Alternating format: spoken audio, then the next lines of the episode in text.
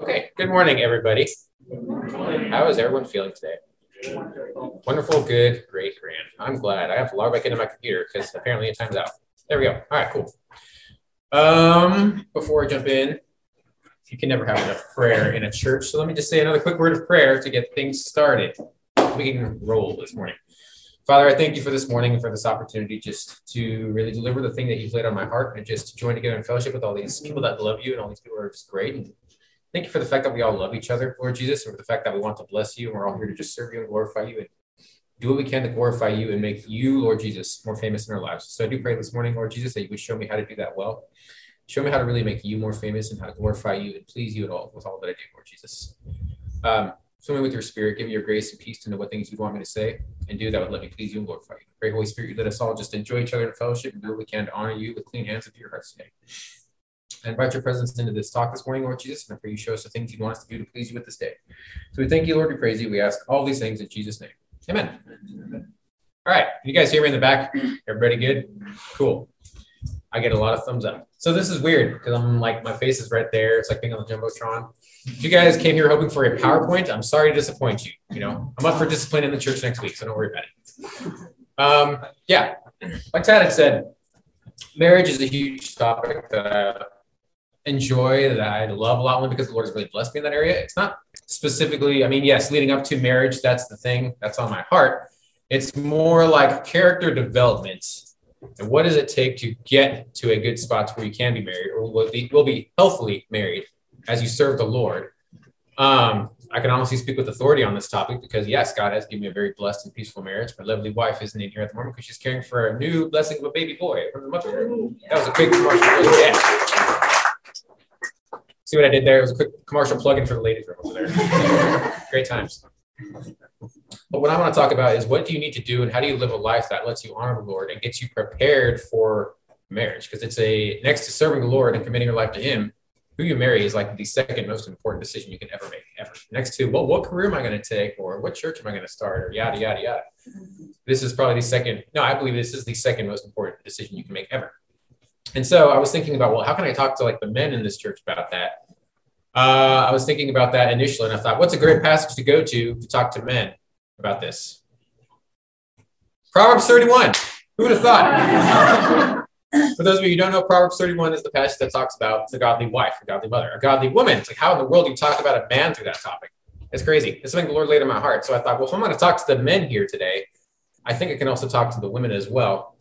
Given I am not a godly woman, I have never been a godly woman, I never will be.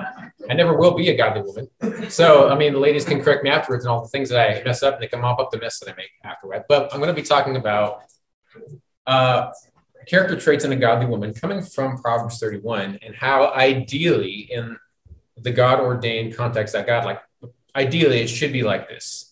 Proverbs 31 is a mother speaking to a son uh, about a woman and what this woman would look like in terms of marriage, you know, as a wife and a mother. Now, disclaimer for all that, we live in a fallen and broken world, which means it didn't pan out this way for everybody which means we had a lot of men fail in our culture and abandon their families and hurt a lot of people and leave a lot of damage in single mothers, fatherless children, and so forth. That's the context that I grew up in. And so, just because I'm preaching in this manner, it doesn't necessarily mean that, well, I guess I can only be this great godly woman or I can only be this great godly man if I'm only in marriage, but I can never do it up to that. Not true.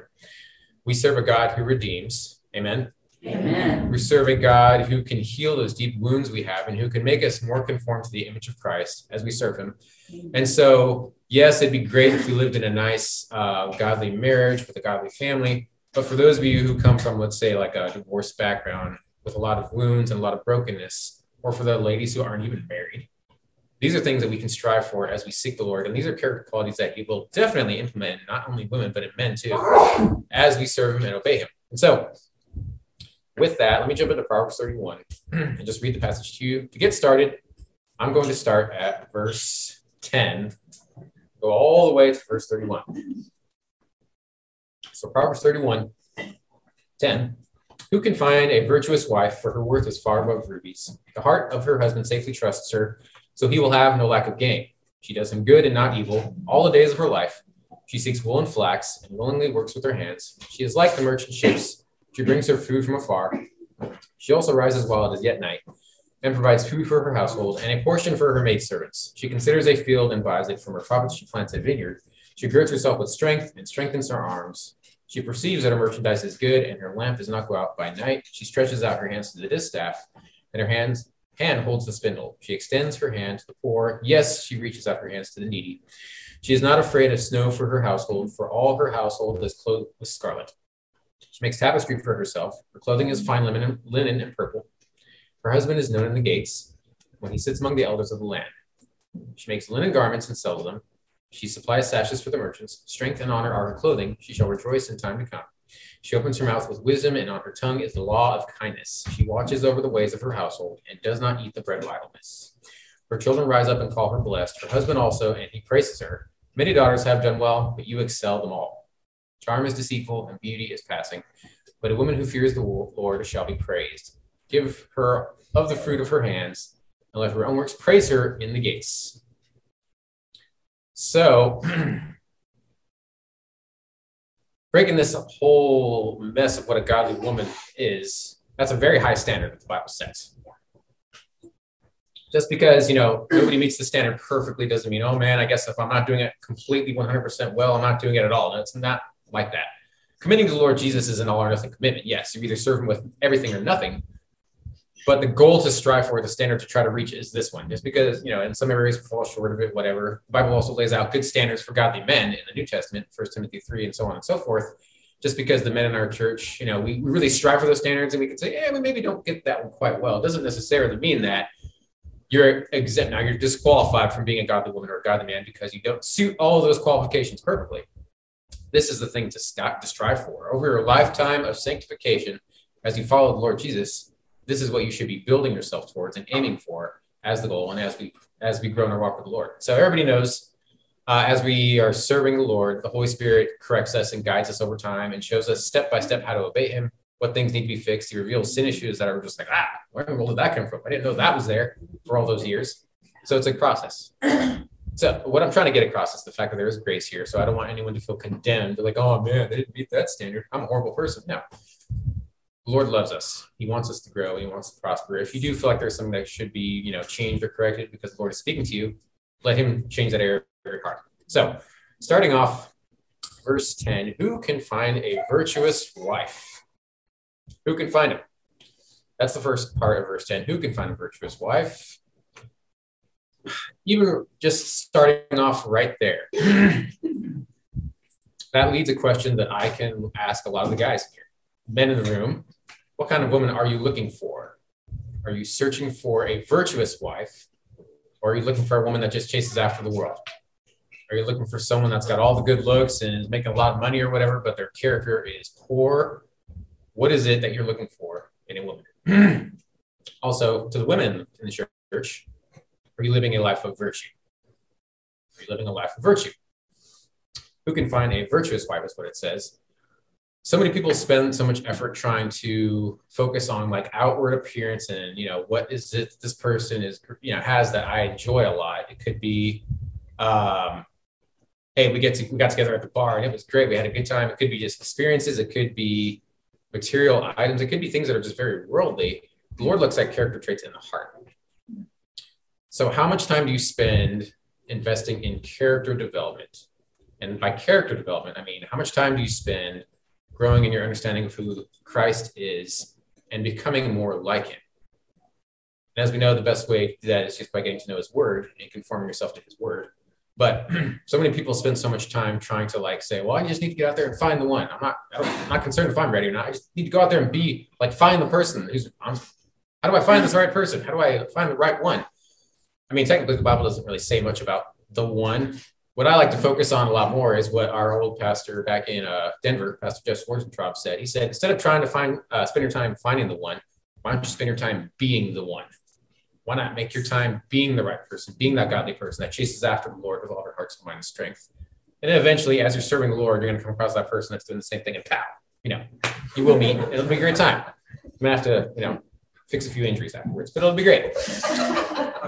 So I say, who can find a virtuous wife? What does it even mean to be virtuous?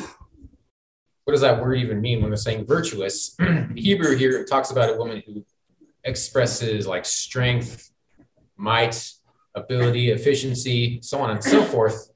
Uh, basically, a virtuous wife here is equal to what the Bible says in like Old Testament times to like a man who's like a man of valor, strong character, man who's doing great things, something along those lines. Obviously, men can't beat women. We're all equal before the Lord, but God created man differently from women and vice versa. We are two distinct genders. God made it that way. That's just how it is. so, how do we find a virtuous wife? What is a virtuous wife? This is a woman who has that strength and that valor and that dignity that she developed or that she had developed in her as she grew in her fear and walk with the Lord. This is something that she got over time that she, it doesn't just happen overnight, although we think that some people were dropping this on like, holy cow, how did you get here? You're just an amazing person. It takes time. It takes growth. It takes development. It's something that will, the Lord will grow in your heart as you grow. And so when it means virtue, when the Bible says virtuous, are you living this life that sets that standard? Like, hey, I'm going to pursue the Lord. To live this life of character, of excellence, of dignity as I serve the Lord. And so, even as I'm talking about this, I can ask the ladies in the church Are you living a life according to this standard? Or is there something else that you're pursuing in this church? Is there something else in the world that's got your attention that says, Yes, Jesus has this for me. I kind of want this more, whatever this thing may be. Could be a career, could be other worldly relationships could be about. Who knows? Are you serving the Lord and pursuing what He considers virtuous, what He considers valuable? And so it's easy to go off the word virtuous quite a bit, but then like, how do we go further on that when verse 10 here talks about finding a virtuous wife? The second part of that verse says, For her worth is far above rubies.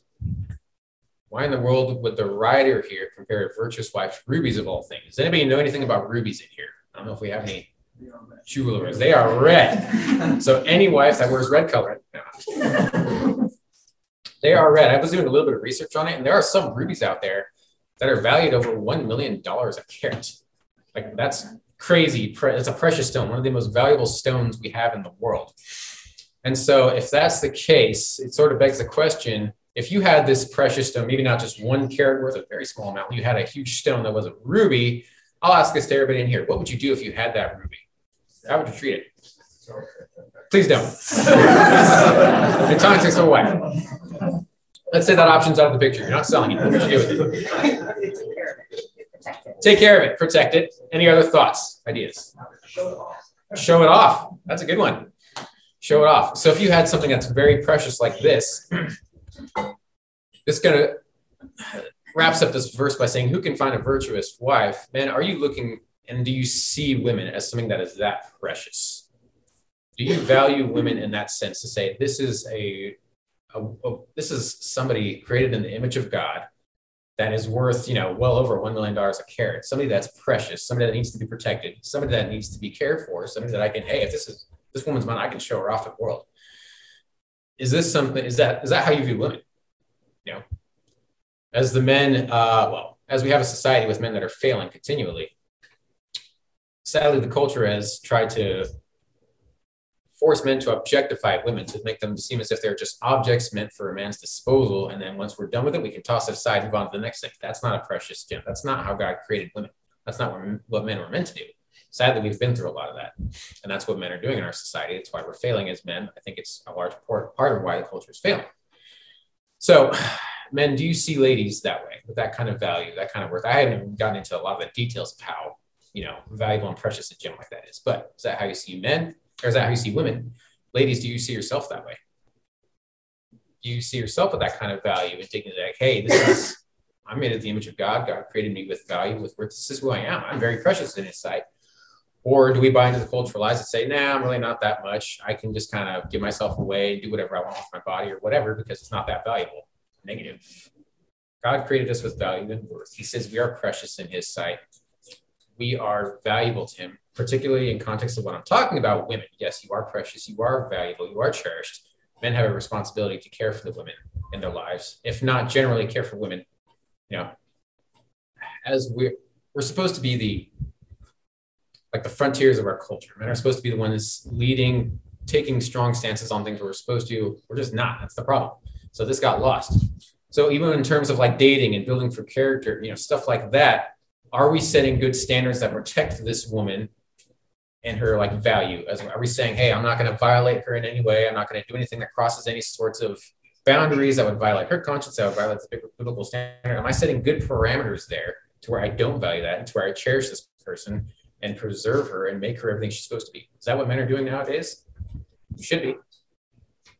So who can find a virtuous wife? Um, okay, so for those of you who've been to Bible college, you're supposed to give your presentation, talk about the scripture, and then like give your application at the end. I'm going to throw it out the window. I'm going to give application right now because we can. Uh, who can find a virtuous wife? In all honesty, I very much did. Yeah. I can speak in authority on this. I found a virtuous wife who is a gem, who is that ruby. I'm not trying to say this to say, look at me, everybody. I'm great. I am nothing apart from the Lord. What business do I have at all, considering my background, enjoying a peaceful, godly marriage with a wonderful wife who sacrifices so much for us, who is willing to bear a child? What, what, and what, why do I have any right to have this wonderful child that we have and start a godly legacy? You know, I came from a fatherless background, abusive parents, so on and so forth. Nikki did the same thing. You know, she would ask the same question, like, what, what business do I have having a good marriage? We don't have any business doing it, but because our God is very kind, because he is gracious and merciful, that's where I'm at today that's where we're at because of his mercy, because of who he is. Praise the Lord Jesus for how he has redeemed our life and he's let us live this. what I'm trying to get across here is who can find that virtuous wife? Don't feel condemnation like, well, I guess I never will, so I guess I just should stop looking. No, Lord can redeem your life. He can make you into the person that he wants you to be as the one. He can lead you in that direction. God is good to us. He longs to prosper you, not harm you he can make this in your life. Even if you've been through a wounded past, if you're willing to let him into that wound, into that damage, he can heal it, he can redeem it, he can lead you to that area of prosperity. Once again, ideally, God wants a man to be married to a woman, have a prosperous, blessed family. If you're not there yet, God can use you where you're at too and bless your life there as well. So, in terms of standards, dating, marriage, so forth, who can find the virtuous wife? Values far above rubies? Verse 11 the heart of her husband safely trusts her. That's the first part. I'm going to stop there. Have you ever thought about someone in your life that you safely trust? What qualities does that person show where you can safely trust them?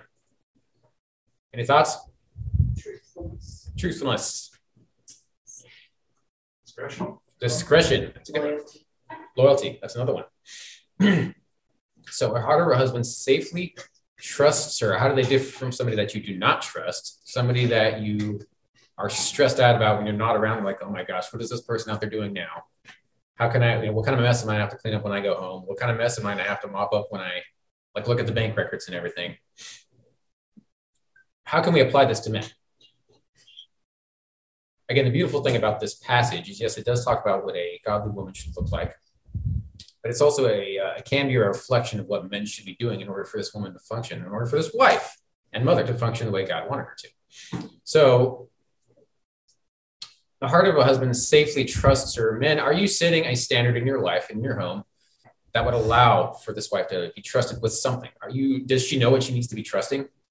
Does she know very clearly what she should be striving for? What kind of goals you set in the home? Men, take a look at Ephesians 5 real quick. A lot of us know Ephesians 5 as, you know, the marriage passage where, oh my gosh, wives, submit your husbands. Dirty word, don't say that. Husbands, love your wives. Ephesians 5, let me start at 22. I'm going to have to kind of go through this because we're going to run out of time. But 522. Wives, submit to your own husbands as to the Lord, for the husband is head of the wife, as also Christ is head of the church, and he is the savior of the body. Therefore, just as the Christ, just as the church is subject to Christ, so let the wives be to their own husbands and everything. So in our culture, we like to say, oh my gosh, this is such a chauvinistic, you know, negative passage. Just for quick bearance, you notice how Paul says like this much to the ladies, wives, but he says like this much to the guys right after. The guys, you've got a lot of instruction here. You got a lot of work to do, dudes. So that's not saying anything negative about the women. That's just saying God puts a lot more pressure on the men because we have, you know, if a man is meant to, if a man is meant to be leading a wife, there's a lot of responsibility and a lot of work that will come with it because God wants us to make sure we are taking very thorough care of this woman and we are doing our job very well. So it does say right here that the husband is head of the wife, as Christ is head of the church. It doesn't mean the husband gets to trample all over the wife and just abuse her and just kick her to the side and say, you know, go mow my lawn and give me a beer or something. Not really a good idea. Don't do that. if you're meant to be head of the household, men, do you know how to set a mission statement for your life? Not just for your household, but for your life. Guys, are you clearly living a life that like vividly shows you're following the Lord, you're pursuing Him, you've got you know God's goal, you've got God's calling in, in check for your life. You know what He's telling you to do. You know where you're meant to be going. Is that where you're headed? And do you know how to build a household around that, to where life can be you know safely trusted with that? Do you know how to set that kind of standard for your home, for your life. Honestly, the argument for men leading the household is set all throughout Scripture. I've yet to find a passage that said a passage that says the ladies are supposed to be leading. You know, this is yada yada yada, and then some people might say, well, "What about Deborah in the Old Testament?"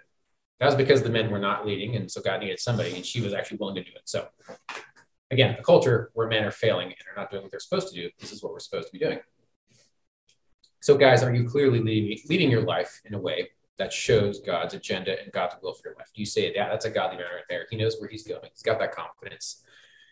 he is set in check with the Lord every day. He's clearly serving him. He's clearly following. You can see this guy's walk with the Lord.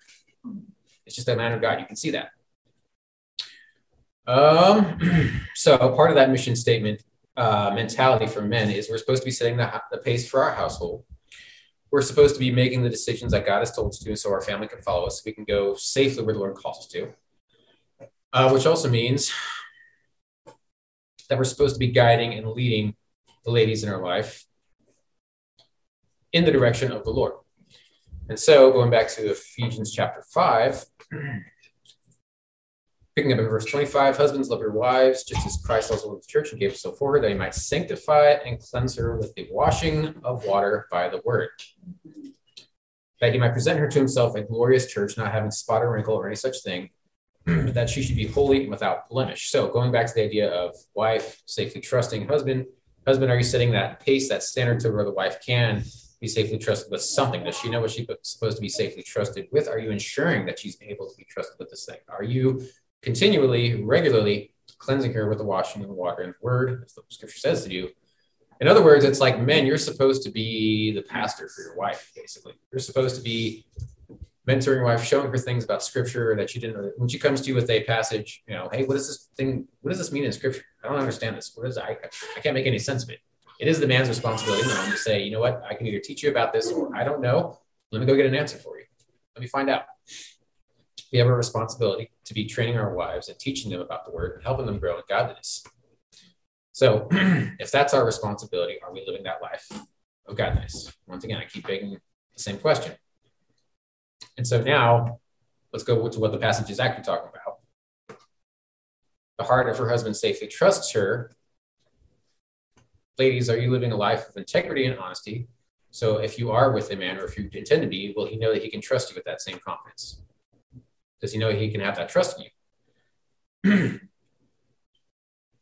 so, like studying this idea out of safely trusting someone, trying to look at the language behind it and try to do some research into it, it shows that uh, the idea behind safely trusting someone here is like the same concept used for like when men were guarding a castle or something like that, where they were out in battle and they were standing on that like castle wall or like a bridge or something. They were just firmly planted on it. They were just standing there saying, "Yeah, we're just doing life. This is great." It's the idea of a man being able to trust somebody with that same confidence. Like, I have no doubt that I'm sitting in this chair right now. It's there. I'm totally secure in it. I'm standing on this concrete floor. This is great. I have no doubts it's going to let out under me. Do the ladies live that kind of life of integrity and of honesty for, for the Lord? Honestly, do we live that kind of life? I was thinking about this and reflecting on the fact that early, early on, before I met Nikki, or around the time I met Nikki, we had this friend in our life. We'll just call this person Jerry. Don't know why Jerry came to mind. Female coworker of mine, uh, told she might have been born again, but she just lived a reckless life, addicted to alcohol, drugs, couldn't keep her finances in order. She was struggling with bulimia, all sorts of things. Um, but she wanted to come to church with me one time. And again, this is before I met Nikki. This is, you know, the end before Nikki. Uh, we were talking, and I, the thought crossed my mind, well, what if I date this woman? Totally bad idea. No, just not even go there. Nikki knows exactly what I'm talking about. But looking at this person's life, she would just compulsively buy things. She would constantly be out with different guys almost every night of the week. It's like if you're living this life, and if I would have married that person, that would have been a disaster. That would have just been horrible. Now, this person is deceived, needs a lot of sanctification from the Lord, and the Lord wants to redeem and heal her life and show her her value and worth. but she was just so bound up and deceived and not surrendered. She wanted to do her own thing. The point is, had I married somebody like that, I would have to continually worry about the fact, like, oh my God, did she just go out and compulsively buy all these things that we don't need again? Is she out cheating on me? What's going on? We have that same confidence in our ladies that are saying, hey, I can trust her. I know she's loyal. I know she's not going to mess anything up. I can trust her with this household. The heart of a husband safely trusts her, so he will have no lack of gain. The point is, we have that confidence in our wife. Know, this is a woman of solid character. I know for a fact I can trust her. I know for a fact she's going to do everything that I ask her to. She's going to follow that mission in our household. Life is going to be good because God made this woman into a blessing. I know she's going to bless our house because of it. So let me skip past a few notes because we got to keep going. we go over to verse 13. She seeks wool and flax and willingly works with her hands. Let me take a glance at that first part of verse 13. She seeks wool and flax. I mean, the idea here is simple. You have a woman who knows how to find the right type of products for what purpose? To contribute to the mission of the household. Again, if God intended this to be the structure, ideally, where the man sets the mission for the household, the woman's out there getting the right kind of things. You know, she's a woman who seeks one flex. She knows how to find the right things that are needed for a home. And she willingly works with her hands.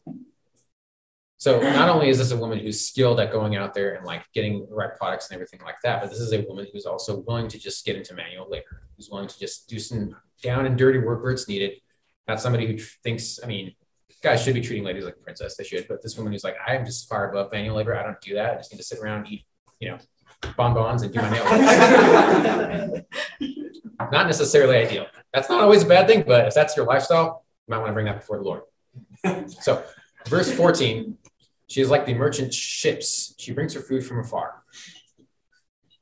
Thinking about the idea of bringing your food from afar, once again, it's kind of being the same from uh, as verse 13 does.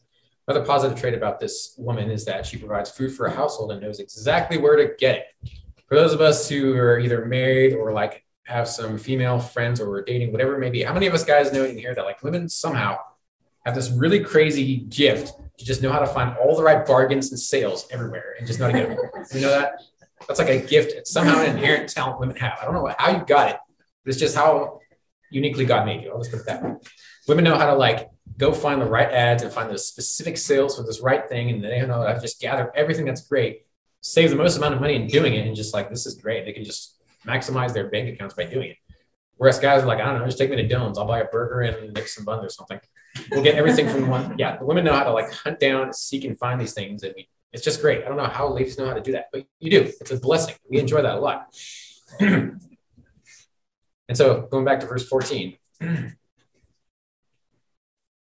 if we're going to have a woman that is able to do this, that is able to provide effectively for her household, find all these great things, go afar, go to the right places, and bring the right kinds of food, so on and so forth. If the men are meant to be the, uh, the head of the household, another question I'm, I'm going to ask the guys in here is men, if you're the one responsible for your household, are you able and are you willing to provide the money and resources needed for your wife to be this incredible, like, food hunter, basically? Are you willing to live that kind of lifestyle? Doesn't mean that the women can't be working. You know, we'll get to that here in a little bit. But are you living a life, guys, that provides for your family? Is that something you're willing to do? Something you want to do, or do you just want to sit around play video games all day and hope that money comes in somehow? Not a great goal to be striving for. I mean, the latter.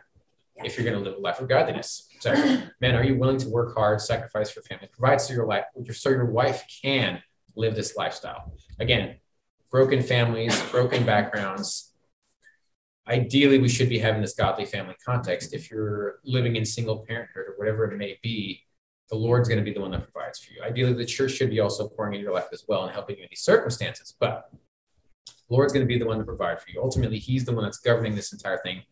Jesus setting the frame for the household men following jesus wife following husband so on and so forth. That's how it's supposed to work. So, guys, are you setting this kind of standard for your household to where your wife can live comfortably, to where your family can be comfortably, knowing that she needs or she can get what she needs because she's following you? Do women have that kind of comfort in the man of their life? Kind of what it's boiling down to, in a sense. then, are you being responsible enough to be able to bring in that kind of income, to be able to bring in that kind of provision, to be able to set this kind of standard for the house to where we know the things in our household will be provided for? Something to think about in our society Let's get down to verse 15. she also rises while it is yet night and provides food for her household. How does a godly woman rise while it is yet night? It means you're an early riser. The kind of person likes to get up early in the morning. Now it says specifically here, she also rises while it is yet night and provides food for her household. Sure, this is a woman getting up early to provide for her household. We will also throw in the nice little, you know, refuge fellowship mix. Ladies, are you getting up early to spend your time with the Lord? And men, have you also set that kind of standard in your homes where, hey, we're going to get up early before the world starts rushing around and the business comes in? Are we getting up early to seek the Lord and to spend our time with Him? Make sure that comes in first so we can better prepare for our household. Or are we the kind of person that likes to stay up late at night, go out to, I don't know, Aggieville, get crazy, wasted, have party life, sleep until noon, you know, and then miss out on so much of the day? What are your priorities in life? It's kind of what this is boiling down to. Now, I mean, living those kind of, doing those kind of things on occasion may not be bad. Please don't get drunk. Not a good thing. Don't do that. Staying up with friends, having late night, you know, like New Year's Eve, that kind of thing. Occasionally, doing those kind of things may not be bad. If that's your lifestyle, a challenge to both men and women is you may want to reconsider that. Bring it before the Lord, see what He has to say. Is that really preparing you to maximize your abilities and godliness, to maximize, maximize your character and godliness? Things to think about. So, skipping down to verse 16 now. If I'm going a little quickly, I apologize. Again, we have to be out of here by a certain time. Verse 16, she considers a field and buys it. From her profits, she plants a vineyard. So this one I had to think about for a little bit. She considers a field and buys it. What does that tell you about this woman that the Bible is describing? This is a woman who is skilled with like real estate and marketing and business a woman who can consider like evaluate say this is a good purchase this is a woman who knows how to do well in like marketing and she's basically a very like business minded financially stable this is a person who has skills in this area, these areas. This woman knows how to see a good investment and then like jump on she's very skilled in these ways. She knows how to find things that will be a good profit. Now in context she knows how to use these skills to better benefit the home and better profit the home. Um, the idea behind like considering a field also refers to the idea of like evaluating, like looking over, thinking very concisely about is this something that's going to benefit us or is this something that's not? The opposite of that would be somebody who's reckless, somebody who doesn't care, somebody who doesn't make wise investments. This doesn't mean that the only way a woman can succeed is if she's either a real estate agent or a business person or whatever. It's just saying that women have ingenuity. Women are very gifted. Women know how to think through things very well. Or oftentimes women know how to use these skills very strategically in order to help better like their own life as they follow the Lord, if you're in singleness or if you're in a godly household, how better your household. This is just part of how God created women. Women aren't meant to be like mindless zombies that just say yes, so I was being don't do. No, because they're fully grown adults. They know how to think. They're very gifted. They're very skilled. Women are just as valuable as men in that sense. and so, kind of moving on into that. lost my spot here. One second. She considers a field and buys it. From her profit, she plants a vineyard. How many of us in here knows what it takes to run a vineyard? Any ideas? A vineyard takes a lot of work. Now, I mean, it could be a small one, it could be a big one. Point is, uh, you should take a look at Isaiah 5 2 for a minute. It just gives a brief description of what a vineyard is, and I'll just read it to you. Isaiah 5 2, he dug it up and cleared it, cleared out its stones and planted it with the choicest uh, vine. He built a tower in its midst and also made a wine press in it. So he expected it to bring forth good grapes, but it brought forth wild grapes. So the point is, if a woman here knows how to like find a good vineyard and invest in it, this takes a lot of work. If you're going to get a plot of land, plant a vineyard in it, make this work, you have to get a vineyard where you're going to have people that are like in there clearing out stones regularly, you're uh, managing the wine, you're selling out there, getting you know wine built up, uh, selling it. So this is like not just oh hey, this is a side hobby. This is like the kind of thing where a woman can come in, manage people to help run this thing well, make a profit because she's selling a lot of product that comes from it. This is like a huge investment, is what I'm trying to get at. So God clearly made women this way to where they are very gifted, they are talented, they can do these things very well. In context, God is saying ideally, if a woman can do this, how can we apply this into a godly household? How can we maximize efforts in a godly household? Doesn't mean that women can't succeed in the workplace. Doesn't mean that I'm not saying anything like that. I'm just talking specifically for the household. So the point is, this is a lot of work. This takes a lot of managerial, admin skills. This is the kind of thing that you know this isn't any light thing to jump into. God intended a woman to be able to use these kind of intellectual and like social and skills well, and this is what he wants. This is just how God made women. So, um, if the woman is contributing all things to the mission of the household, kind of begs another question. Guys, are you providing? I think I already asked this question. Are you providing for your home in a way that allows for the wife to supply for and take care of the needs of your household or are you living in your life in such a way that allows the wife? Are you living your life in a way that allows the wife to do this? Is what I'm asking. Does that make sense? It's kind of unclear. Point is, guys, once again, are you living your life in a way that lets your wife maximize these skills and abilities? Or are you just kind of letting her, well, I don't care what she does. I don't know. We're not really setting any clear goal. The whole purpose here is for guys to be setting a very clear mission statement and goal for the household. And so, are the men in our lives, are the men in your, your lives really helping you maximize those skills, maximize those abilities you have, maximize your education, so on and so forth, for the purpose of godliness. That's the whole goal here. So I'm going to just skip down a few verses and go down to.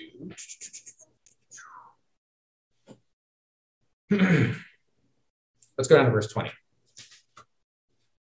Bear with me. Like I said, we're short on time, so I'm just going to keep cutting past a few verses. I'll go down to verse 20, which says, she extends her hand to the poor. Yes, she reaches out her hand to the needy. So here we see the godly woman who is one who not only cares for, uh, for her household, but she also has compassion on the poor. She extends her hand to the poor. This is a woman who actually reaches out, extends her hands, makes an intentional effort to invest her life in the poor as well. Not only is she excelling and doing well in the household, but she is also uh, she also has the ability to, the ability to reach out to the poor and make an investment in her life as well. So the verse says, She extends her hand to the poor. Yes, she reaches out her hands to the needy. Who are the needy in this verse? Ideally, the way it's worded here, the word for needy kind of describes a, like a very a category, a certain various type of category of needs. It could be a woman or a person or somebody who is needy financially or somebody who is needy and destitute spiritually someone who's bound up in like spiritual bondage. The point is, is the woman here reaching out, and are you ladies reaching out to people in your life out of compassion? Are you reaching out and extending a hand to the poor? Are you investing time in those who need some godly counsel, those who need some guidance, those who need freedom from uh, bondage in their life? I think it's a kind of a neat thing that we're doing when we uh, hold a lot of like freedom appointments here in the church for people that are in bondage that are deceived. We try to get them out of the deceptions that Satan has them under, and we're trying to get them into freedom in Christ. Which is pretty much the whole purpose of Freedom of Christ Ministries. So, are you a lady who mentors other women? And men, I can ask the same or a similar question Do you have that kind of compassion that you can build into your mission for the household? Are men living a life of compassion where they say, Yes, we're going to live this life according to godliness? And are you setting a standard that includes that compassion, that includes that, hey, we're, gonna, we're definitely going to make some time for the needy. We're going to make some time for those who are destitute. We're going to make some time to reach out and minister to those in need. Is that part of how you live life? Is that part of what you do for your household? And so, yes, the ladies are meant to be doing this according to godly character, but are the guys setting that kind of standard? If we're meant to be having a godly household, are men setting that standard in the households where we have that um, trait, that godliness, that compassionate, so on and so forth? So verse 20, verse 21. Let me skip on down to that one. She is not afraid of snow for her household, for all her household is clothed with scarlet. So tying this back into some of the previous verses, she is not afraid of snow for her household. Why would she not be afraid of snow for her household? Number one, because we're following the Lord and serving Him faithfully. He's our provider. As He provides for us, we have a woman who is very skilled at getting out there, finding the right deals and so forth. She knows that she has everything her household needs. She's out there finding the right kind of scarlet, the right kind of clothing, everything her household needs for them to succeed well. This is a woman who's not living in fear. She has all the right things for her household to succeed. Says all her household is clothed with scarlet. We see a woman here who knows how to find the right kind of clothing, the right kind of product, everything necessary for her household to succeed, for them to just really maximize their abilities in the home. So let me tie that into verse 22, which says she makes tapestry for herself. Her clothing is fine linen and purple. so yes, it describes a woman who is skilled with like sewing and so on and so forth and cloth making. Uh, the point is, her clothing is fine linen and purple. Not only does this godly woman make fine clothing, Like she makes clothing that she's able to enjoy. Somehow this woman has a strong knack for fashion. That's just how God, I think that's just part of how God made women. He intended them to have a good, uh, strong knack for, for fashion. So uh, keep in mind that fine linen and purple were the materials used for those who could afford wealthy and luxurious lifestyles. So we have here a wife who sees herself as one suited for a very, a very wealthy and luxurious lifestyle, which is a good thing in many ways. If you make that your number one priority, not a good thing. Um, so we tie this in with verse 21, where it says she's not afraid for her household. Verse 22, she makes tapestry for herself. Clothing is fine linen and purple. You tie these verses in, I think they were strategically placed there. So we think of a woman who knows fashion, who can provide for her household very well, can make the finest clothing that's out there. I think these verses were placed there very strategically, right after the verses that talk about her being compassionate, being uh, one who reaches out to the poor, so on and so forth. Because if you jump down to verse 25, well, verse 24 mentions how she makes linen garments and sells them. She supplies sashes for the merchants. Verse 25, strength and honor are her clothing. Strength and honor are her clothing. She shall rejoice in time to come. So, how do you match that up with what just said, you know, fine linen and purple are her clothing, but it just said strength and honor are her clothing? So, how do you make sense of all this? The point here is you have a woman who is clothed with strength and honor. Yes, she does these things well. She excels in the world well and does these things very uh, proficiently, but she's a woman who is not identified by those things. Does that make sense? She does not build her life around materialism and around material wealth. She can do those things well, but that's not her identity. So, strength and honor are her clothing, meaning these character qualities strength, honor, clothing. It can be very clearly seen from her life those character qualities are something that's obvious, something that people can life very well. And so, strength here, when it comes to what the Bible is talking about in strength, it's a woman who is known for being like tough in the midst of adversity or uh, adversity, and a woman who's not really driven by fear, a woman who's not like taken down by all of world's circumstances as they come. So, what about honor? It goes back to the same word of like uh, being a virtuous wife. So the word for honor here also describes a woman who's a woman of splendor, honor, a woman of majesty, so on and so forth. And so once again, I'm going to kind of beat the same drum back towards the guys here. Do you see women that way? Is that what you're looking for in a woman? Are you looking for those character qualities? Ladies, do you live this life that is clearly driven by the Lord, guided by Him, able to do these things well for His purposes, in some cases, a household? And so the second part of that verse, it says, She's not afraid of, uh, Husband is known the gates. Bear with me. Lost my spot. Oh, she shall rejoice in the time to come. There we go. Verse 25. Strength and honor are her clothing. She shall rejoice in the time to come. My translation says it that way. Other translations say she laughs at the future. She mocks at it. So if this is a woman who is laughing and is joyful about the future, what does it not say here? It says this is not a woman who is driven by fear, not a woman who is driven by anxiety, not a woman who is trying to fearfully, compulsively make decisions that will kind of make a mess of things. This is a woman who has that confidence, that trust. And so, once again, going back to the men here, you set that kind of standard to where your wife has that confidence, that trust, that safety in you, to where she's not going to be, you know, as you're following the Lord, she knows you're going to make decisions that honor the Lord. Does that make sense? It goes back to the idea of men living a life that clearly portrays Christ in their lives. So, ladies, we live a life driven by fear and anxiety, or do we live a life that honors the Lord and trusts in Him? So I'm gonna have to go back to this last part of. Let me go to verse 26, and I'll kind of wrap up here. She opens her mouth with wisdom, and on her tongue is the law of kindness. This is a, is a woman who is, when she opens her mouth, wisdom comes out. And so when Jesus said in Matthew 12, out of the abundance of the heart, the mouth speaks. This is a woman who's driven by wisdom, who, when she opens her mouth, wisdom comes out not only is she a woman who is kind, but it says her tongue is the law of kindness. It's like this woman makes the definition of the law. Like she is kindness when she says that thing. It's funny how, uh, you know, I'll give you guys three guesses as to what word kindness is used here. Any idea? Look at that. Hesed. You learned something from Ted. It's great. Um, this is a woman who, yes, she is wise. Where do we get wisdom from? The beginning of wisdom is fear of the Lord, or comes from the fear of the Lord. On her tongue is the law of kindness. These are attributes that come from the Lord. So clearly, these are character traits that a woman gets as she obeys the Lord, as she knows Him, as she comes more conformed to her image. So I'm going to touch on that for a moment, and I'm going to go back down to verse 28. Yeah, I'm going to have to try to finish up right here. Verse 28 Her children rise up and call her blessed. Her husband also, and he praises her. Many daughters have done well, but you excel them all. So, verse 28 is saying, This godly household has children that rise up and call the mother blessed. And her husband also, he praises her. Verse 29 is the husband praising her. Many daughters have done well, but you excel them all. I had to stop and kind of think about this verse for a second. Her children rise up and call her blessed. I think there's something in the Bible that talks about honoring your mother and father. Last I checked, that was still there. Hasn't been taken out yet. Uh, never will be. Her children rise up and call her blessed. Her husband also, and he praises her. Ephesians 5 Husbands, love your wives as Christ loved the church. Is publicly affirming her, praising her. Is that a way to love, love your wife? Yes, it is. Many daughters have done well. You excel them all. You stand out above everyone else. You are the number one.